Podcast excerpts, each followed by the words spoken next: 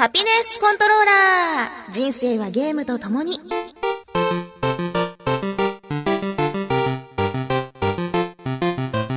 この番組は FPS から美少女ゲーム、さらには洋ゲームで、私 DJ ミスズの生きる糧となっているゲームについてご紹介。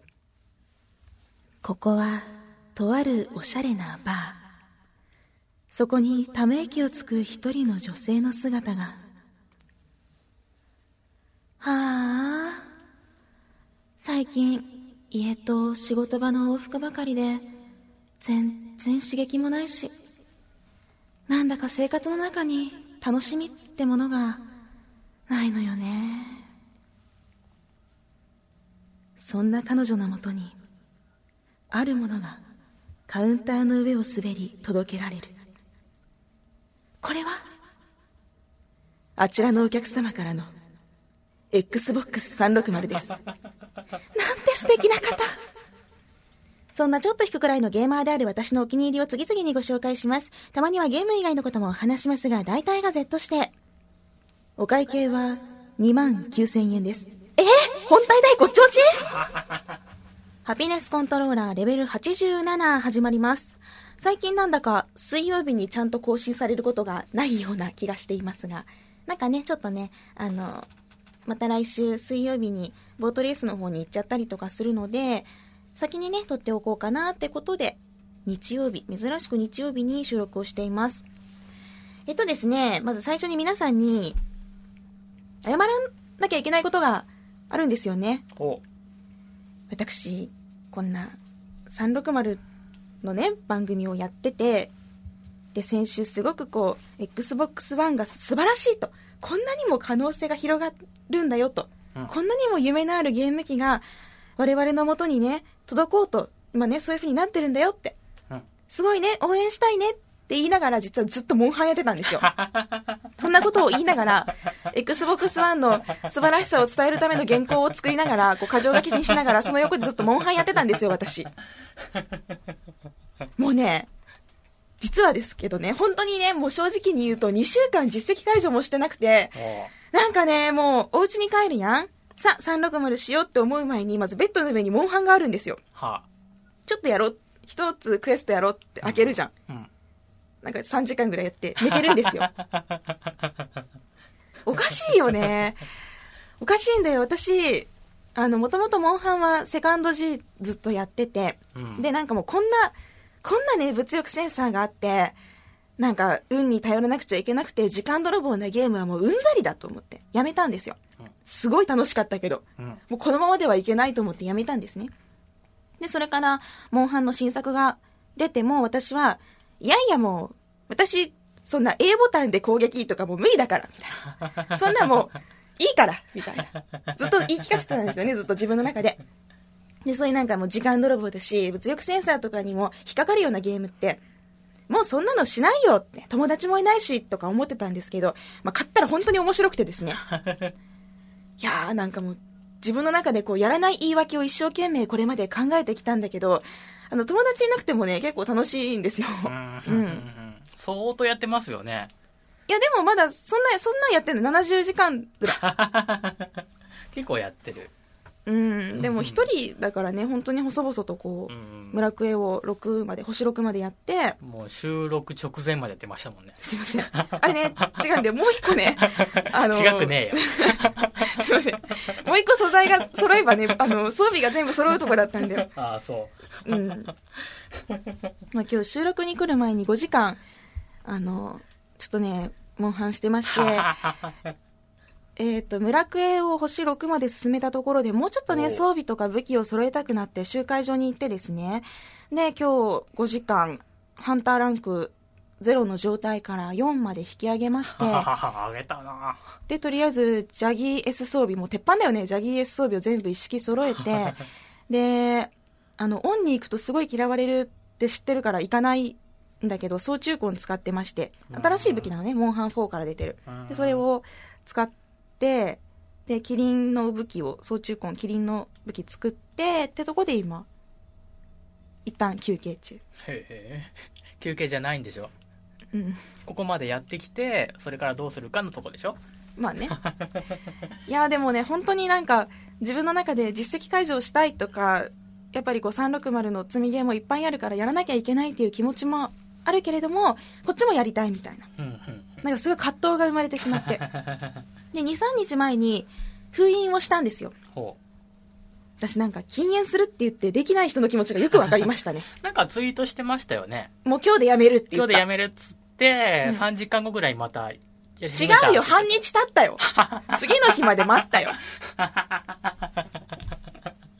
あんま変わんないですよ一つぐらいクエストやっていいかなって思った。一日持ってないじゃないですかええでも、でも封印しようっていう気持ちもあった。ああ、うん偉いのか偉いああ、これが禁煙できない人の気持ちなんだなって。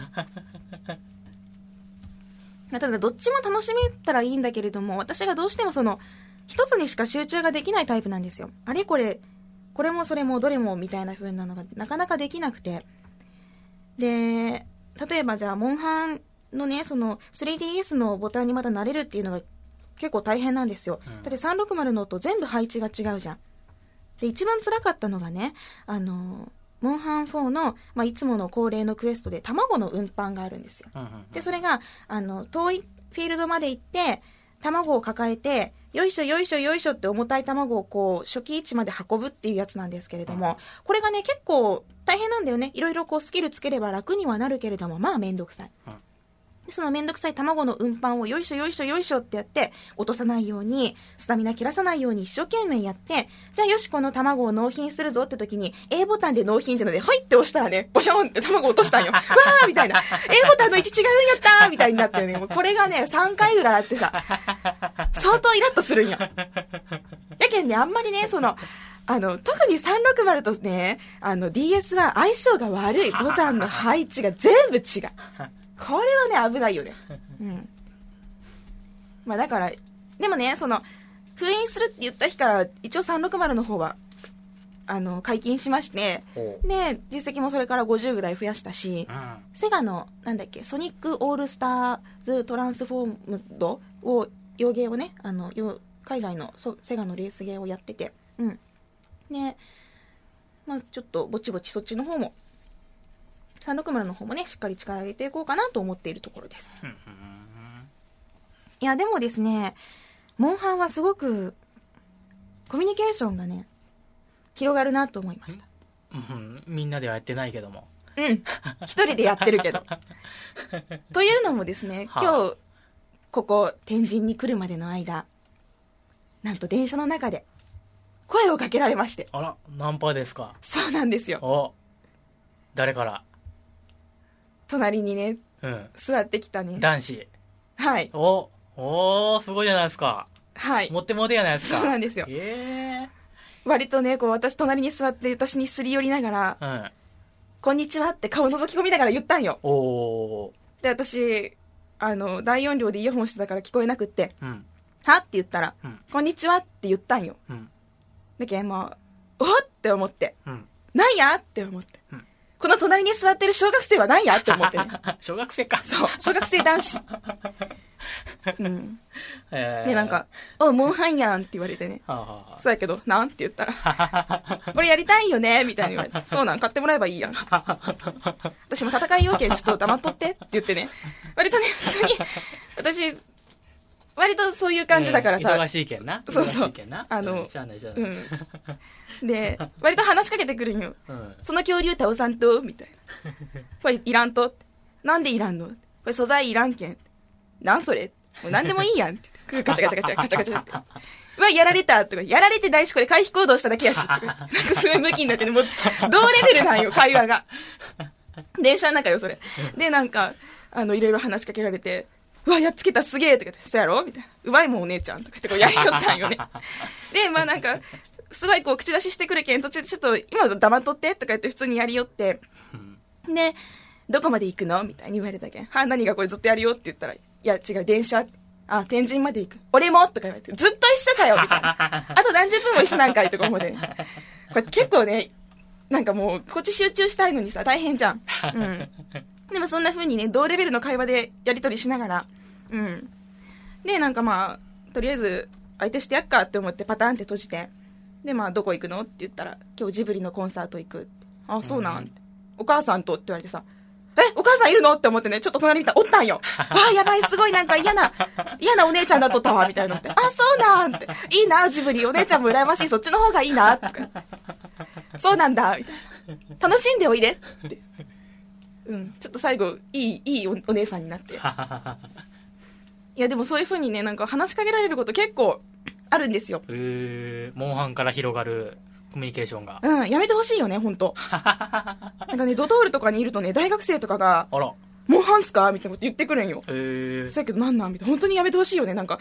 なんかもう見られたくないしそういうの迷惑なんだよね。なんか、みんながみんなそのねなんかコミュニケーションをさ、うん。広げたいと思ってるわけじゃないんだよね。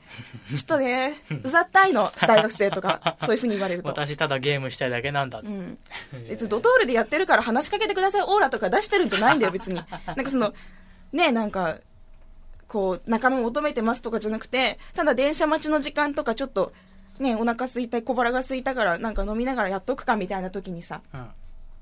話しかけられても困るんですよね まあでもなんかそういうねあのコミュ障じゃない人にはうん。いいツールなんじゃないの？うーん。みんなやってるじゃんだってじゃあ、モンハンをやりながら、おしゃれなカフェで佇んでたら、もう、こら、モテまくりだと。わあもうディレクターもモテまくりよもう 綺麗な OL さんがうん。「わその武器どうやって作れるんですか?」とか言ってくれるよきっとわあ、素敵。やっちゃいなよ なんか全然、セリフにこ心がこもってない気がするけど。わそれそれどうやって倒すんですか？すごいですね とか綺麗なお姉さんがこうちょっとコーヒー持って隣に来てくれるんだよえー、僕もですね、昨日買ってから、あそうなの？今、2日目なんですよ。あそうなんだうんうん。何モテるために？モテるためです。あそうあそうはい。これからどうやってモテるかなと思ってですね。まずは、外でやることだよ。うんうんううん。んちょっとまずはある程度実力をつけてから外に行こうと思ってますよ。そうだね、うん。やっぱ女の人自分より上手くないとこう声かけてくんないよきっと、うんうんうん。一緒にやりましょうって言われないとダメだよ。頑張っていきます。そうね。ちょっとじゃあドトールの座る位置とかにもねよるよね。なるべくこう話しかけやすい位置に座ってね。カ。ウンターがいいと思う。カウンタ丸テーブルとかのうん。方に壁を背に向けて座ると、うん。だって何してるか見えないじゃん。ー。うんうんうん。何やってるんですか？モンハンですか？とか言ってて実はラブプラスやってましたとか嫌じゃん。そんなの声かける方もドキドキしちゃうじゃん、ん画面が見えるように座る。そうだからカウンターとか、まあ、カウンターやね、うんカウンターに座ってうん。やや画面をこう歩く人に見えやすいような角度にして ちょっと離して持って。あの、3D はちょっと切っといてからこの辺の角度でも見えるようにって。カウンターだよ。カウンターですね。ありがとうございます。勉強になります。ほらもうドトイルとかもうベローチェ何でもいいからさ。カウンターでやろう。カウンターでやります。うん。でそれでなんかこう2人でまずギルドカードを交換するじゃ、うんん、交換して、でじゃあとりあえず今日は時間がないのでお家に帰ってやりましょう。オンラインやりましょうみたいな、うんうん。でスカイプしながらやりたいのでとか、まあ、なんか LINE でお話ししながらとかやりたいので、ID 教えてくださいから始まるんだよすごいじゃん 本当ですね。スムーズですね、こうん、モンれね。ハンってすごい、すごいツールだね。今気づいたわ。私全部こうも、子供とかもさ、うん。まあでも今日、今日言うのだけじゃなくて、その前にも割と子供には話しかけられてたんだよね、飛行機の中とか。あ、うっさいなとか思って。ゲーム中話しかけんなよとか思って。まあそれなりの対応はしたけどね、にこやかに。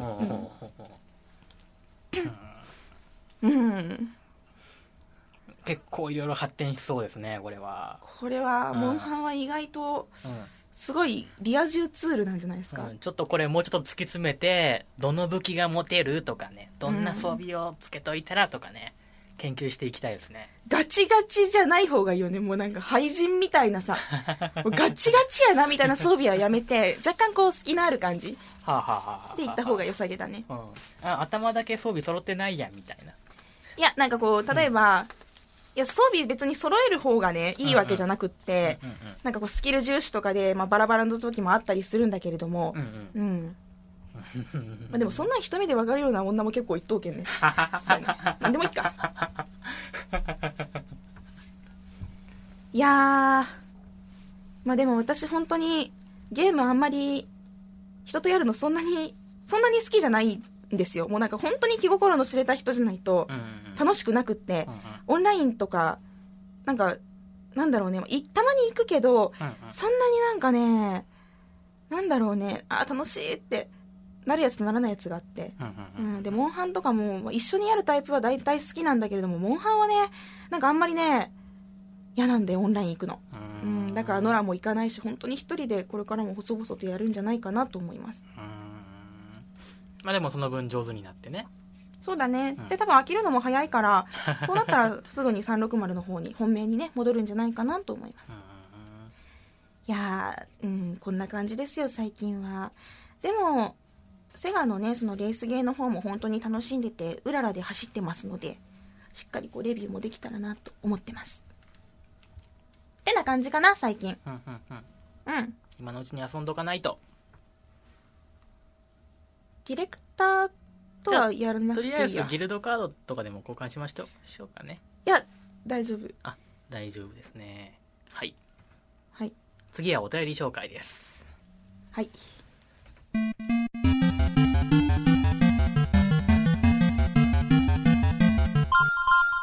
それでは皆さんからいただいたメッセージ紹介したいと思います。まずは、栄吉さんからです。みすずさん、住本 D、こんにちは。どうも、箱丸地位向上のためにキネクト購入を神さんに打診し、玉砕したものです。こうなったらいじめられている亀、罠にかかった鶴、行き倒れのアラブ人を見つけたら、なるべく助けることによって奇跡を起こそうと思います。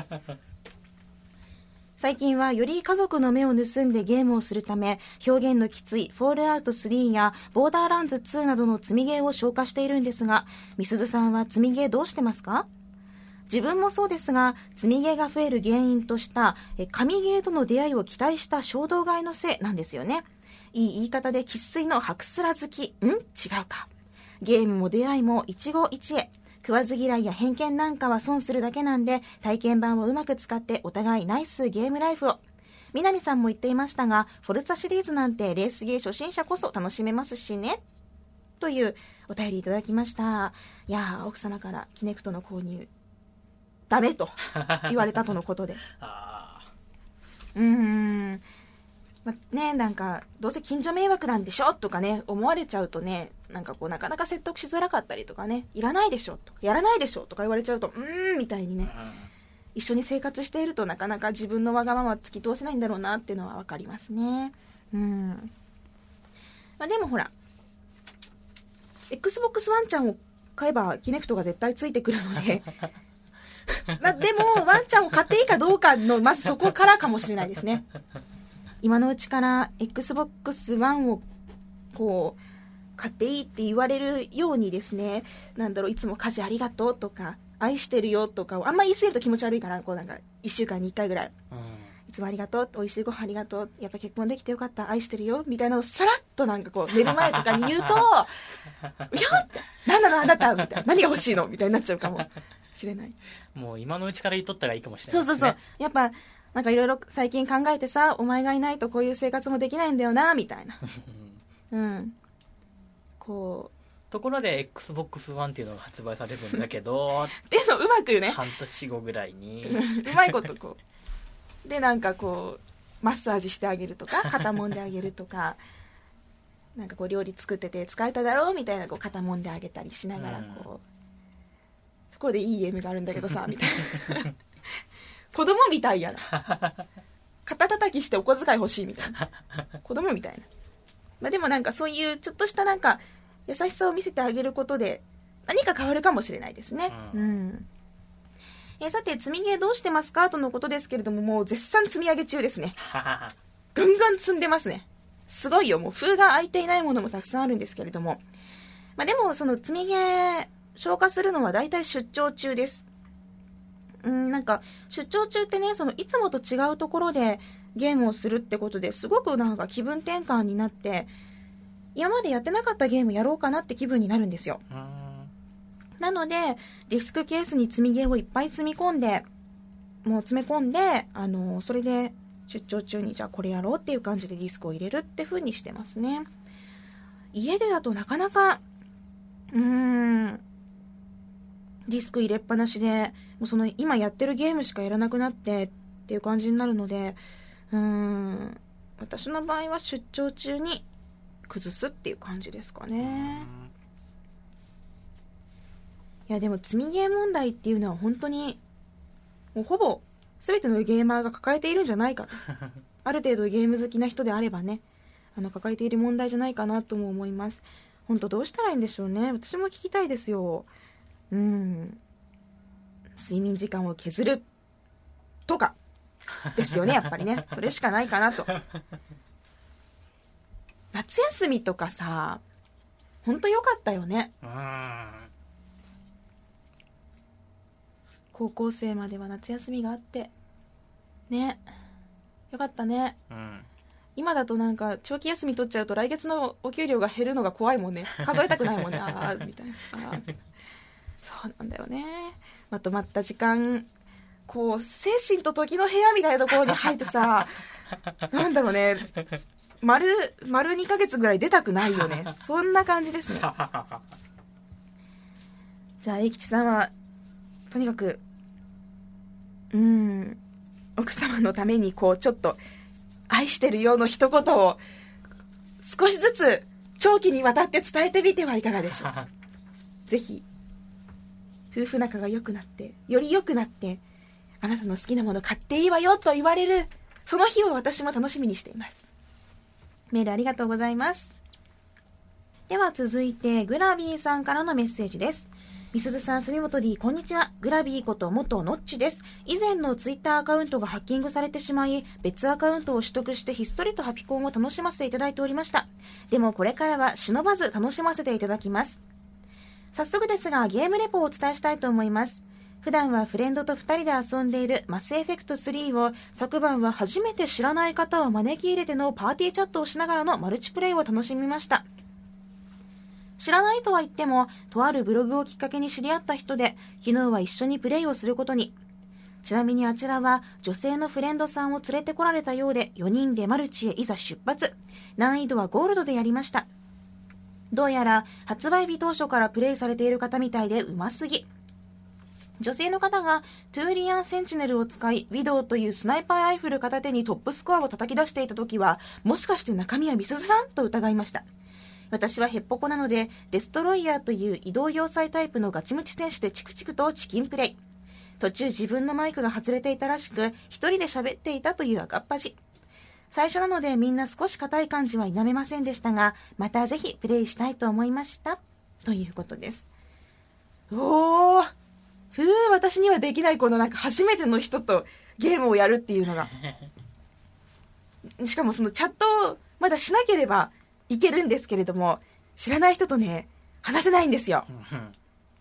なんか、緊張しちゃうの。ね。なんでだろうね。仕事だとさ、毎日毎日さ、もう仕事現場変わるたんびに初めましての人と会うじゃん。だからかな。プライベートはもうなんかすごいシャットダウンしちゃう。シャットアウト。怖い怖い。みたいな。やめてやめて。うん。いや、でもこんな、でもね、夢なんだよ。こうやって。すごく気が合う仲間と偶然知り合って、オンライン上でね、楽しむっていうのは憧れるんですよね。うん。でもほら、あれだよね。あの、ハピコンカップのマインクラフトで私結構たまに喋ってたよね。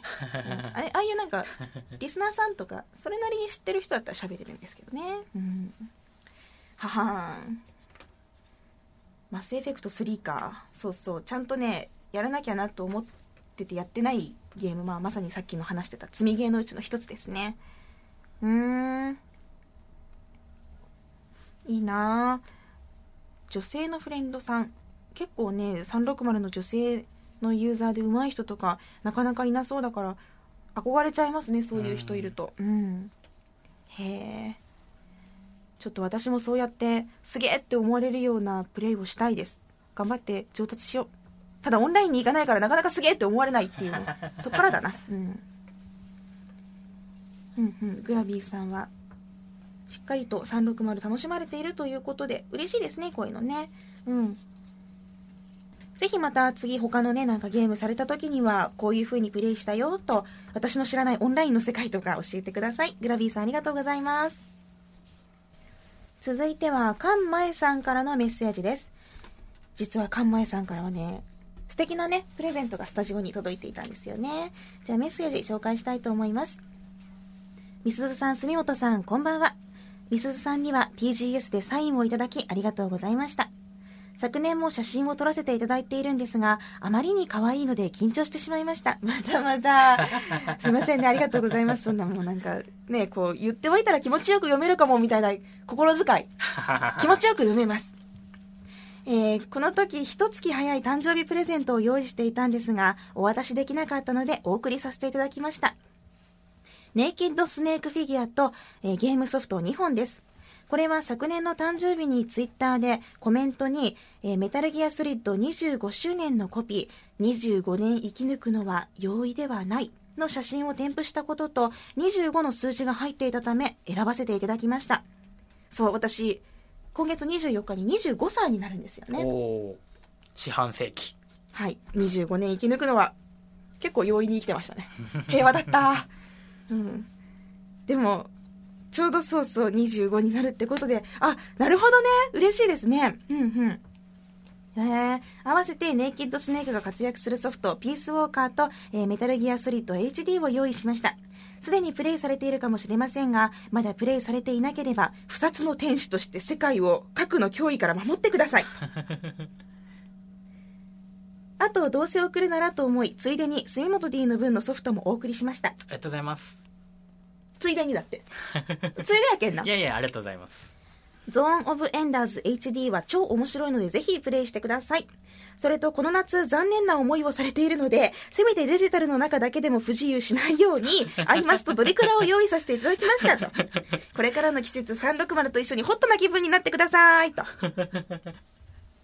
いうことです。まあ残念な思いをされてるっていうのは、もうその、確定情報としてあるんですね。カンマヤさん的にはね。だって振られてたじゃんう。あ、まあ、振られはしましたけど。なんか、これはいけるって思って告白したら友達でいたいですって、一人でこう盛り上がっちゃった感じになってたじゃん。これはいけるわ、俺彼女できるわって思ってたら、全然向こうにとってはそうじゃなかったんでしょ？うわあ思い出してきた。思い出してきた。蘇ってきたぞ、これ。なので、アイスキャンデー食べたわ、海で。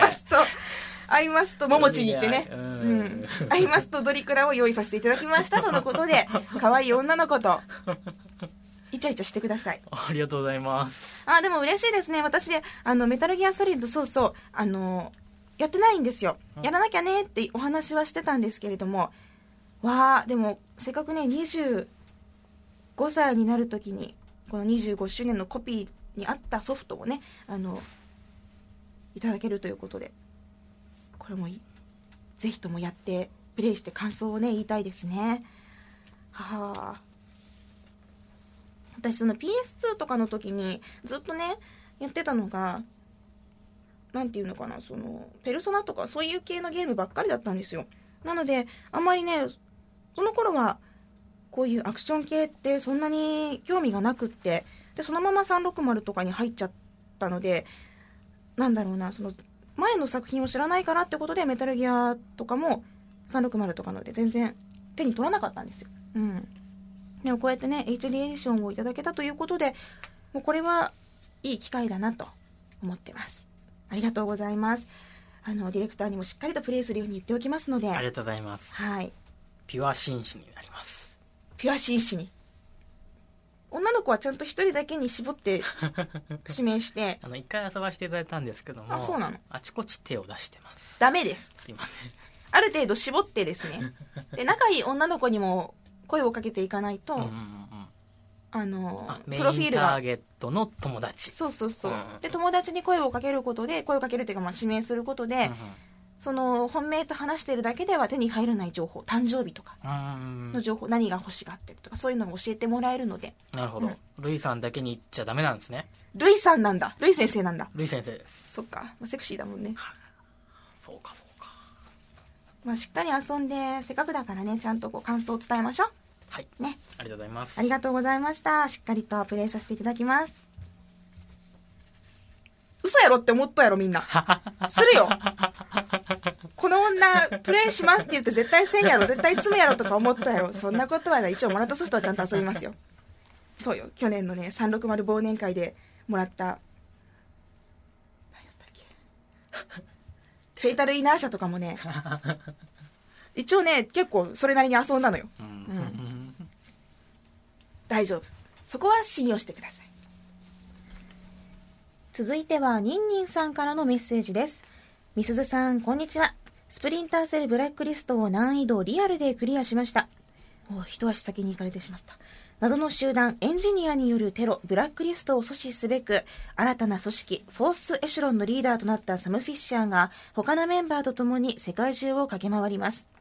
これまでのシリーズ同様基本はステルスプレイですがブラックリストでは正面突破でプレイをされているそうです。えーということでク,、えークリアされたニンニンさんから気になった点として9つ挙げていただいているんですが中でも私が共感できたりあそうなんだって思ったのを紹介していこうかなと思います、えーまず気になった点。一つ目が、えー大統領直属の組織ということで正規のバックアップが受けられること。ただし移動司令部として航空機を貸与されるにもかかわらず、えー現場で活用する武器とガジェットは自腹というのはちょい辛いと。小瓶から闇ルートで買う分にはいいと思うんですがということです。お金足りなくなるんですよ。うん。スペシャルブラックリスト。うん。そうなんですよね。あのお金貯めるためにまた次のミッションに行ってよし買うぞみたいな。なんかこんなゲームだったっけ？みたいな。その前のコンビクションに比べてね結構そういうシステムの部分変わったなと思いましたねえーあとですね2つ目の操作が簡略化されすぎて思いがけない行動をとってしまうことがある。例を挙げると気絶させた敵を担いだ時に通常 X が投げる B が下ろすですが窓に近づくと X が投げる B が窓から投げ捨てるになってしまい思いがけず放り投げてしまうことがある。ありますね。これは私が前お話しした火の中に遅いって放り込んでしまったのはただの不注意なんですけれども似たようなことは確かにありました。うん。えー他には重要ターゲットをスタンで気絶させ倒れているところを調べに来た敵をテイクダウンしようとするとどっちも X ボタンであるためターゲットを縛り始めてしまい発見されてしまったこともありましたと。これね結構ちょっとシビアなところなのでしっかりと注意しながらそのこのボタンで何々をするっていうのがちゃんと画面上に出るのでその瞬間を狙わないとねダメですね。うん。えそして飛んで7つ目なんですけれどもディスオナードと同じく視界に入っていなくても匂いで察知されてしまう犬の相手が大変。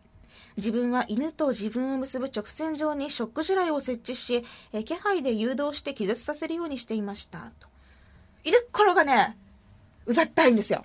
カーってなる。もうカーお前もうちょっとジャーキーやるから向こう行けよみたいな。あジャーキーやるよみたいな。ジャーキーないけどねそんな。そう犬っころざいんすよねこれね。私スタンガン使ってましたけれども。ね本当ね本当ね犬がねもう犬なんですよ。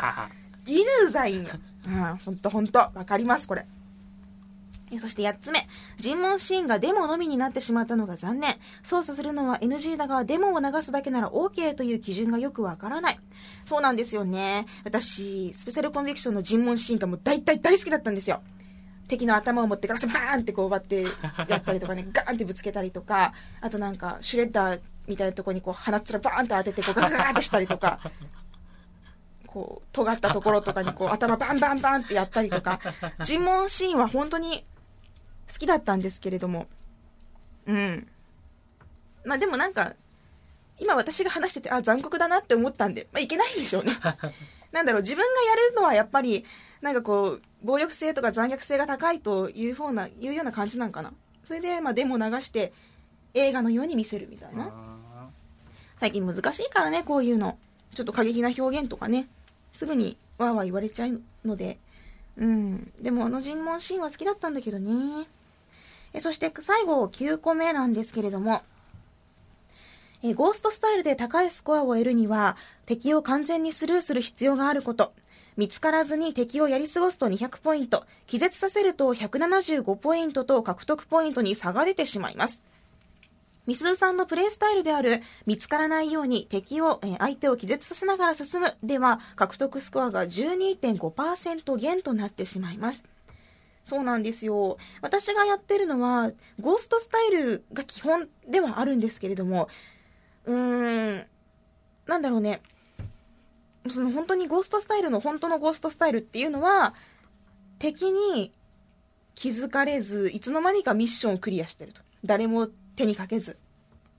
もう本当にいつの間にか物がなくなってるみたいなね。そういうなんかそういうスルッとこうスリのような プレイなんですけれども。私はたまにねこう気絶させたりとかもするのでうんそれだとちょっとゴーストとは変わってくるんですよね。でもね完全に見つからないっていうのは結構難しいと思うんですよね。ちょっと挑戦したいところではありますえー、ということで、コンビクションと比較した感想は、ブラックリストでは多様なガジェットを駆使して状況に応じた対処をするという楽しみ方ができるようになりましたが、えー、プレイしている最中の緊張感はコンビクションの方が上。先へ進むのが難しいと感じた場合は、クリア済みのステージをやり直してお金を稼ぎ、装備を充実させて再挑戦すれば攻略が楽になります。ただ国家の根幹を揺るがす大規模の阻止を目的としていることを考えると展開としては緩くなってしまいますしかし間口を広げるという意味では成功していると思いますのでステルか、えー、ステルスアクションをプレイしたことがないような方にも挑戦していただければと思いました。以上最高の性能を持つゴーグル光集積ゴーグルを装着すると顎紐がついててかっこ悪いと思っているニンニンアウトということです。あの紐はきっとあれだよ。ほら、小学生の赤白帽子みたいに噛むんだよ、こう。あの髪が。男子噛んでたよね、すごい。塩味がする。ゴム紐。なんで男子あんなに噛んでたの？ビヨーンって伸ばしてさ、髪髪髪髪ってしてたよね。ああ、ちょうどいい位置にあるんですよね。なんで噛むの？なんだろうな。めっちゃそれダルダルになってさ。赤白帽子でウルトラマンとかやったりしてさ。変わらないんだろうね、今も多分。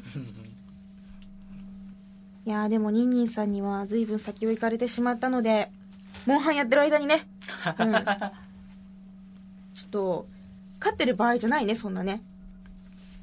私も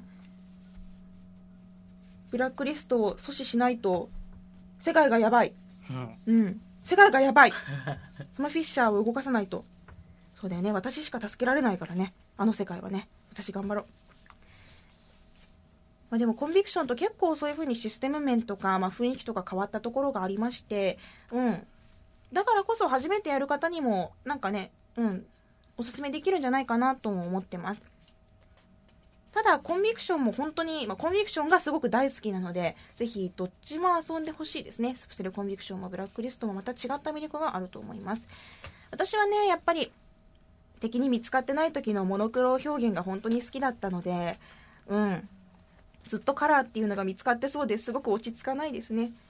そこはちょっとまたなんかモノクロパッチとか欲しいわ。当てたいわ。モノクロでやってほしいなと思ったところでした。私もちゃんとクリアをしてレビューをしたいなと思います。ありがとうございます。それでは最後のメッセージにしましょう。ボブ山田さんからです、えー、みすずさん住本さんこんにちは。ボブ山田です今日は先日オープンベータとして Xbox ライブアーケードに配信されたハックスラッシュのアクション RPG アセンドハンドオブクルを遊んだ感想をお送りします。まだまだオープンベータとしていろいろなバグフィックスや調整が行われていて、今後の追加モード実装も予定されているので、あくまでも10月4日時点の感想であることを最初にお断りしておきます。ということです。えーこのゲームの面白いと感じたポイントはシングルプレイヤーとしてプレイしながらも同時にマルチプレイ要素が楽しめるということ。プレイ中他のプレイヤーキャラクターの様子が半透明の姿でリアルタイムに表示され、自分と同じように走ったり戦ったりしている姿を見ることができます。とはいえ、お互い別々の平行世界にいるため、直接攻撃したり一緒に敵と戦うことはできません。彼らに干渉する、え手段は聖戦スペルという魔法だけです。聖戦スペルには、えー、祝福と呪いの2種類の2つの種類があり祝福は攻撃速度アップなどのさまざまなブーストを発動する装置を相手の世界に作ってあげることができますと。一方呪いは相手の世界にモンスターを召喚する装置を作ったり今自分が戦っているモンスターを次元の穴に放り込み相手の世界に飛ばすこともできますと。へえすごいですね。うんうんうんあんまりじゃあ呪いってそんなに好かれることではないのかな、うん、うん、祝福と呪いでやっていくと。はあじゃあ結構邪魔されちゃうこととかもありそうですね。へえ新しいシングルかっこマルチの楽しみ方っていう感じですね、そしてこのえー、アセンドのストーリーがですね、古き神が支配し、モンスターが溢れる地上の人間世界、3体の神がその古き神を倒し、自らの覇権を確立するために、え、それぞれカオス戦士という巨人を地上に送り込みます。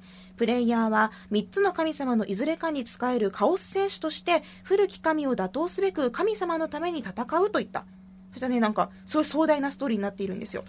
えそしてこのストーリー、の中でゲームのシステムにこう組み込まれているというか反映されているのがタイトルとなっている起点というシステムアセンドっていう意味ですね、えー、帰る天に帰ると書いて起点という言葉です、えー、でこれがボブ山田さんすごく面白いということで紹介されています。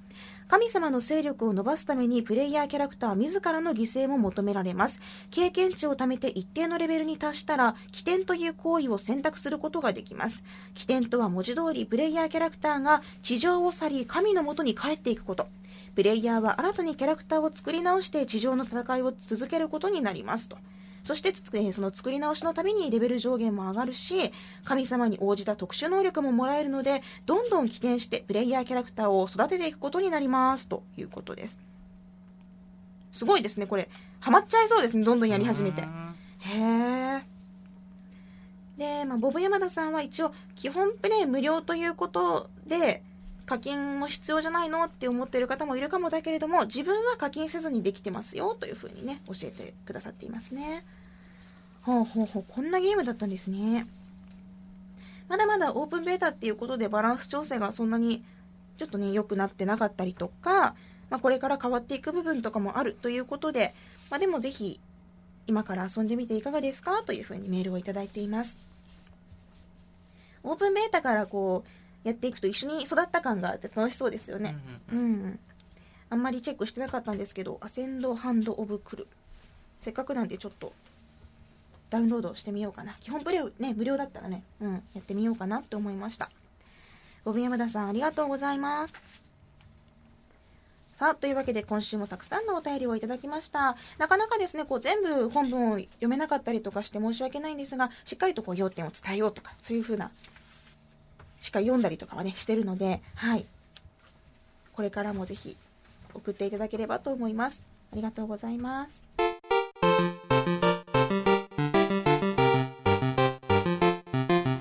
では、皆さんからいただいたハピコンタグへのツイートも紹介したいと思います。先週お話しした、あの、ボブ山田さんからね、教えてもらったプロジェクトスパーク。あれについて、地蔵さんが、ゲーム開発ゲームか気になるなーとか、シックスさんが箱湾で RPG スクールを発展させたようなゲーム、プロジェクトスパーク、これは未来を感じる、世界に向けて発信できるんだろうか、とか、様々なね、反応が来ています。シックスさんが、ここでインディーズゲーム界にみすずさんがこう君臨降臨して、みすずさんと新キネクトでお話ができるインディーズゲームを。大丈夫？今でもマインクラフトハピコンカップ最近はまあ 私36までやってないから言ってないけどそっちでお話はしてますよ、うん、ねはい。あの最近やってる？たたまに開けてます。なんだよ開けてないんじゃん。分かった。はい。私ももうモンハンをそろそろ落ち着かせる時が来た。マインクラフトの方もやろうじゃないか。ちょドリクラもねあの進めつつだけども、はい、頑張ってマインクラフトの方もちょっと開けましょう。はい。うん。そっちでねあのマイクつけてることもあるのでお話ししましょうナビーさん、日本マイクロソフト様、消費税が上がる前に Xbox One 日本で発売してください。そうだよね。大きい買い物になっちゃうもんね。はい。105円が108円になるぐらいだったらいいけどさ、数字が上がってくるともうちょっとさ、3円とかじゃないからね。うん。そこのね、パーセンテージでかいもんな。そうですね。消費税が上がる前にどうにかお願いします。私も、ちょっとでもこう出費を減らしたいので、どうかそれまでに出ますように。でもさでも消費税上がる前に出しといた方がまあ得っちゃ得だよね。うんまあそうそうね。うん。売る方もさ絶対こう買ってもらいやすいじゃん,、うんうんうん、それ安い安い方がいいよね。うん。そうだよそうだよ。そうだそうだ。みんなも みんなもこれちょっと発信しようぜ。消費税が上がる前に。まあでもこれね日本だけで決められることじゃないんだろうね多分、本社とかさなんかうるさいんだろうねいろいろね。うん、うんいやこれはちょっと私も希望ですな。うんうん。確かに全く考えてなかったな。私家とか土地とか車とか買わんけんいいやとか思っとったけど。いや全然ワンちゃんがおったわ。箱入り坊主さんレベル 86Y 軸反転ってスティックを下に押したら上を向くやつですよね。自分はエースコンバートで鍛えて今はフライト系と FPS、TPS は反転ですね他は主観だと反転とかしたりします、えー、箱丸だと設定が本体に保存されるからいちいち変えることないですよね。ということです。そうなんですよ。あの360の本体に覚えさせるんですよね。Y 軸は反転するとかカラーリングはこれが好きとかやっとくとそれぞれのゲームで勝手に初期設定が反映されるので、まあ、便利です。ただあの自分のじゃない本体でやるときとかは結構、うん、設定がね固定されてたりとかもそのゲームショーとかでねするのでやっぱ Y 軸反転に慣れてるとちょっときついところがあるんですよね。うん。実際どっちが多いんだろうね。反転派とそう普通のノーマル派。私は、もう最初に、その、なんていうのか、こういうアクションゲームをやった時に、なんか普通のノーマルタイプが落ち着かなくてじゃあ試しにリバースしてみたらってことでやったらすごくしっくりきたんですね。へえ最初ノーマルで反転したらあったっていうそうそうそう。初めてアクションゲーム触った時にこのカメラなんか嫌だって言ったら、うん、それだったら反転したらいいよって言われてやったらよかった。へえ続いて五平さんからハピボの集いの告知が行われていますえー、ハッピーウォーの集い開催のお知らせ、ハッピーウォーズ配信1周年記念とは特に関わりのないハピウォの集いを10月12日の土曜日夜に開催いたします。なお、去年の10月12日がハピウォの配信日だったり、何か運命めいたものがありそうですが、ただの偶然ですということです。10月12日の土曜日夜、ハッピーウォーズプレイされている皆さん、ぜひ集まってみられてはいかがでしょうか。もうすっかりハピモの人っていう感じでねこう 定着してますよね。クレスさん今更だしアホだなと思いながらも携帯の下,、えー、下4桁を0360にしちゃったということです。私もしたんですよこれ。最近。あの iPhone を5にするときに今まで使ってた4をあの新しい SIM カードを入れて基本料金0円で Wi-Fi プラスソフトバンクとの通話がその1時からなんか4時間以外無料みたいなやつがプランがあってね、うんうん、でもただ持ってるだけだったらあのいろいろ遊べるし電話もできるしいいよみたいな感じだったからとりあえずそのプランを頼んだんですよ。でその時電話番号新しく頼めるからってことで下4桁を0360でお願いしてうん。お揃いですね。偶然。うん。で今その iPhone4 ちゃんは母の元にありまして、うん、たまにこう出張中に電話するときはそっちに電話して無料でね。であといろいろゲーム入れてあげてなんかね今の母のお気に入りは3あのマッチ3パズルこう3つ揃って消すやつ。すごいこうもうすごいオーソドックスなやつを入れてあげたらそれにはまってるみたいで。なんか夜中のね1時とかにトイレに行ったらねカシャンカシャンとか聞こえるんですよ。パズルの音が。やっともうみすずのせいですっかりゲーマーよとか言われてね、うん、そうやねみたいな。ちょっと微笑ましい気持ちになってます。そうかクレスさんと下4桁がお揃いです。0360ぜひ360ユーザーの方にこの輪を広げたいですね。下4桁は0360でいこうぜみたいな。じゃあさその下4桁以外を適当に打って0360で発信したらさ360ユーザーとつながったりしたら すごいいいよね。1万分の何かとかですね。多分ね。スカイキッズさんモンハン包囲網を逃げ切ったら GTA5 包囲網がやってきた。そうなんですよねなんかさすごいよねみんなの囲い込み方。なんか発売されたらさやろうぜって言われておーおーみたいな買っちゃうしさ。じゃあこっちもやろうぜってなっておーって買っちゃうしさ。そうなのよ。そうなんですよ。これなこれちょっと大変なんですよね。うん。スカイキズさんは今もこのさまざまなやってくる包囲網を逃げ切りながら何のゲームをされているんでしょうね。えー、というわけで今回もツイートたくさんいただいていたんですがちょっとねメールの方時間長く割いてしまったのでツイッターはこれぐらいでしておこうかなと思います。皆さんありがとうございます。またぜひいろんな最新ゲームの情報とか皆さんの360に関するちょっとしたつぶやきとかぜひハピコンタグに送っていただけると嬉しいです。しっかりと読ませていただきます。ありがとうございます。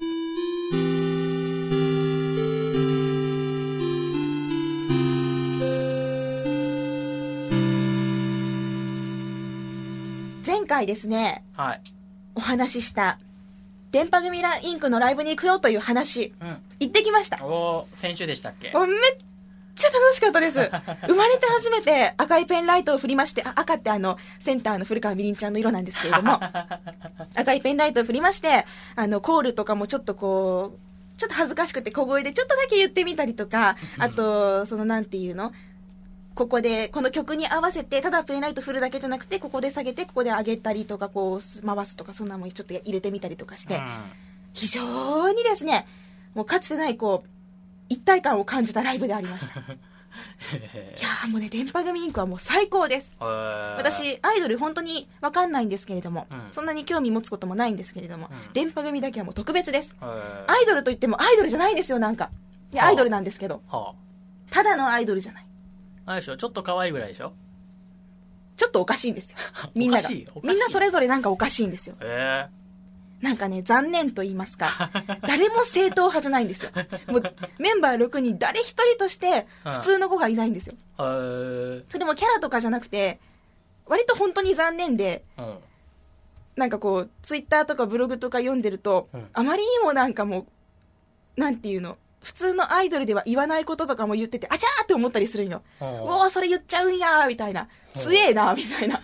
なんかね、もう、本当に自分の気持ちとか、キャラ作りとかじゃなくて、自分を本当にガーッと出してる子たちだから、うんなんかね、すごい強いの。えー正直な言葉とかが全部伝わってきて、ああ、なんかこの子たちは言わされてるとか、こうな、こんな自分を演じたいとかじゃなくて、本当に自分の気持ちでこのアイドルやってるんだなっていうのがね、もう見ててすごい伝わってくるんですよ。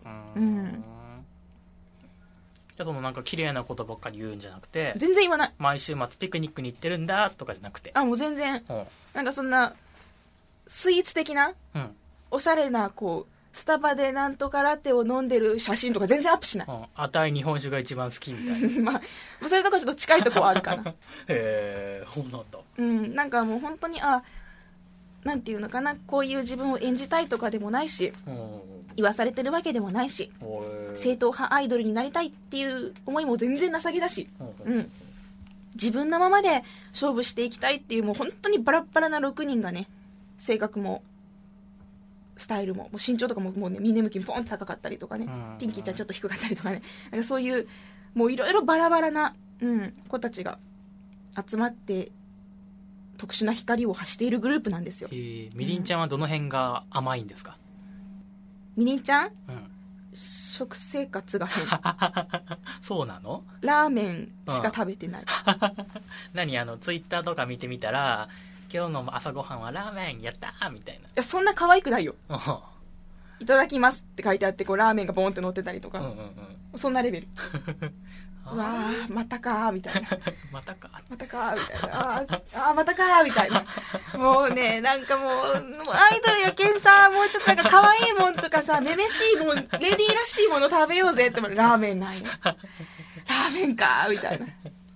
可愛いんですよね。えねそのライブの後にねみりんちゃんに楽屋に来ていいよって言われて、うん。もう喜んで行ったんですよ、うん。そしたらねみりんちゃんだけじゃなくって他のメンバーもあみすずちゃんだって歓迎してくれてなんかみんなの中でねそのみりんのみりんの地球上で一人の友達だもんねみたいな感じで 言われててね。うん。なんかこう確かになかなかこう難儀な性格なんよみりんちゃん。も人見知りというかなんかちょっとなんか人間不信みたいなところもあってね可愛いよもう。もう買いたい養いたい。もうラーメンも1日3食あげたい私。やめてあげてそれは。ダメかな。お野菜入れるよ。もうねみんながみんな本当に可愛くて。うん。なんかみりんちゃんは養いたいけどうん。ピンキーちゃんは買いたい。ちっちゃくしてこう買いたいねでネムキュンは言うこと聞きたいうんなんか焼きそばパン買ってきてとかうん足もんでよとか言ったら普通に多分言うこと聞く。はい、みたいな。はい喜んでうん、はい、喜んでみたいな。でも気分、オッケーっすみたいな。買ってきましたみたいな。やっちゃうね、多分ね。リサチーはな、なんか、すごい綺麗だからな。なんか、あがめたいよね。リサチーさん、リサチーさん。リサチーさん、リサチーさん綺麗です、みたいな。えエイタスは、辛い時に元気をもらいたい。うん。もう本当にね、明るくて、自分がこうメンバーを照らしてあげなきゃっていうその責任感とかもきっとあるような人なんですよ。ーうんで、でもなんかそれがすごく自分がやらなきゃっていうただ責任だけでやってるんじゃなくて、自分が笑顔でいたらきっとみんな楽しいよねみたいなそういう信念で生きてるような人でね。あ、こういう人がいたらきっと辛い時とかね、一緒に笑ってくれるんだろうなみたいな。引っ張ってくれるんだろうなって思う。モガちゃんは、なんかもう、触れられないな。特別な、なんか特殊というか、ほう。なんか危なっかしいんですか？違う、うん。違うんだよ。自分の世界っていうのが完璧にあるからね、下手になんかね、なんか言うと傷つけちゃいそうで、うん、まだまだこれから知っていきたい一人ですね。ううんん。まあ、そういうふうになんかそれぞれ違った魅力がありまして、量産型とかじゃないんですよ。もうそれぞれうん。めっちゃこう近くて遠くてでも等身大でみたいなそんな女の子たちでね。これからもいいっぱいねライブとか行ってお話とかして見ていきたいなって思ってます。うん。なんかみりんちゃんと友達になれて本当に良かったなって思います。まだ一回も遊んだこととかないしうん。あの LINE とか送っても帰ってこないこととかもたまにあるし でもなんかもうそんな子だもんなって思ってるから。うん、でそれ言ったら「ごめんねありがとう」って言われて「今度遊ぼう」って言われて、うん、ただ遊ぶってのがお互いちょっと分かんないんですよ、ね、あじゃあ分かった遊ぼうって。カフェでお話とかしようって言ったらみりんちゃんが「カカフェ?」とか言ってね「そうだよね。難易度高いよね。ごめんね」みたいな「ラーメン食べる子だもんね」ラーメン行こっかじゃあ」みたいな。いやもうほんと可愛くて目が離せないですよ。電波組インク、えおすすめの曲がねはあ。最近あの PV とかも公開されてるんですけど「うん。ノットぼっち夏」っていう曲がありまして。これがもうなんていうの PV も本当にもうへんてこで、ーうん。うん、曲調ももうコロコロ変わるし、うん。なんていうのかな。最初え何この曲って思うんだけどついついリピートしてしまう。そんな不思議な魅力があるんですよ。あぜひの、えーノットぼっち夏チェックしてもらえたらなと思います。あ、熱く語ってしまった。これめっちゃ短くするつもりだったんだけど。ーエンディングですよそうですね。そろそろエンディングいきましょうか。はあ。いや、もうみりんちゃん可愛くてさ。えーではそろそろエンディングです。もうこれ良くない言わなくて。ということで。うーんと、じゃあメールとね、ハッシュタグだけ言っとこうか。はいえー番組の最新情報は、ラブ f m のウェブサイトからチェックしてくださいって一緒やんね。http コロンスラッシュスラッシュラブ FM.co.jp です。あと、ツイッターのハッシュタグは、シャープハピコン、シャープ HAPICON となっていますので、ぜひ何かありましたらハピコンタグにお伝えください。ということで、今回はここまでです。ハピネスコントローラーレベル87。お相手はみすずでした。また次回をお楽しみに。ハピコン。5時。浮気した時の罪悪感を知った。Love FM Podcast. ラブ f m のホームページではポッドキャストを配信中スマートフォンやオーディオプレイヤーを使えばいつでもどこでもラブ f m が楽しめますラブ FM.co.jp にアクセスしてくださいね Love FM Podcast.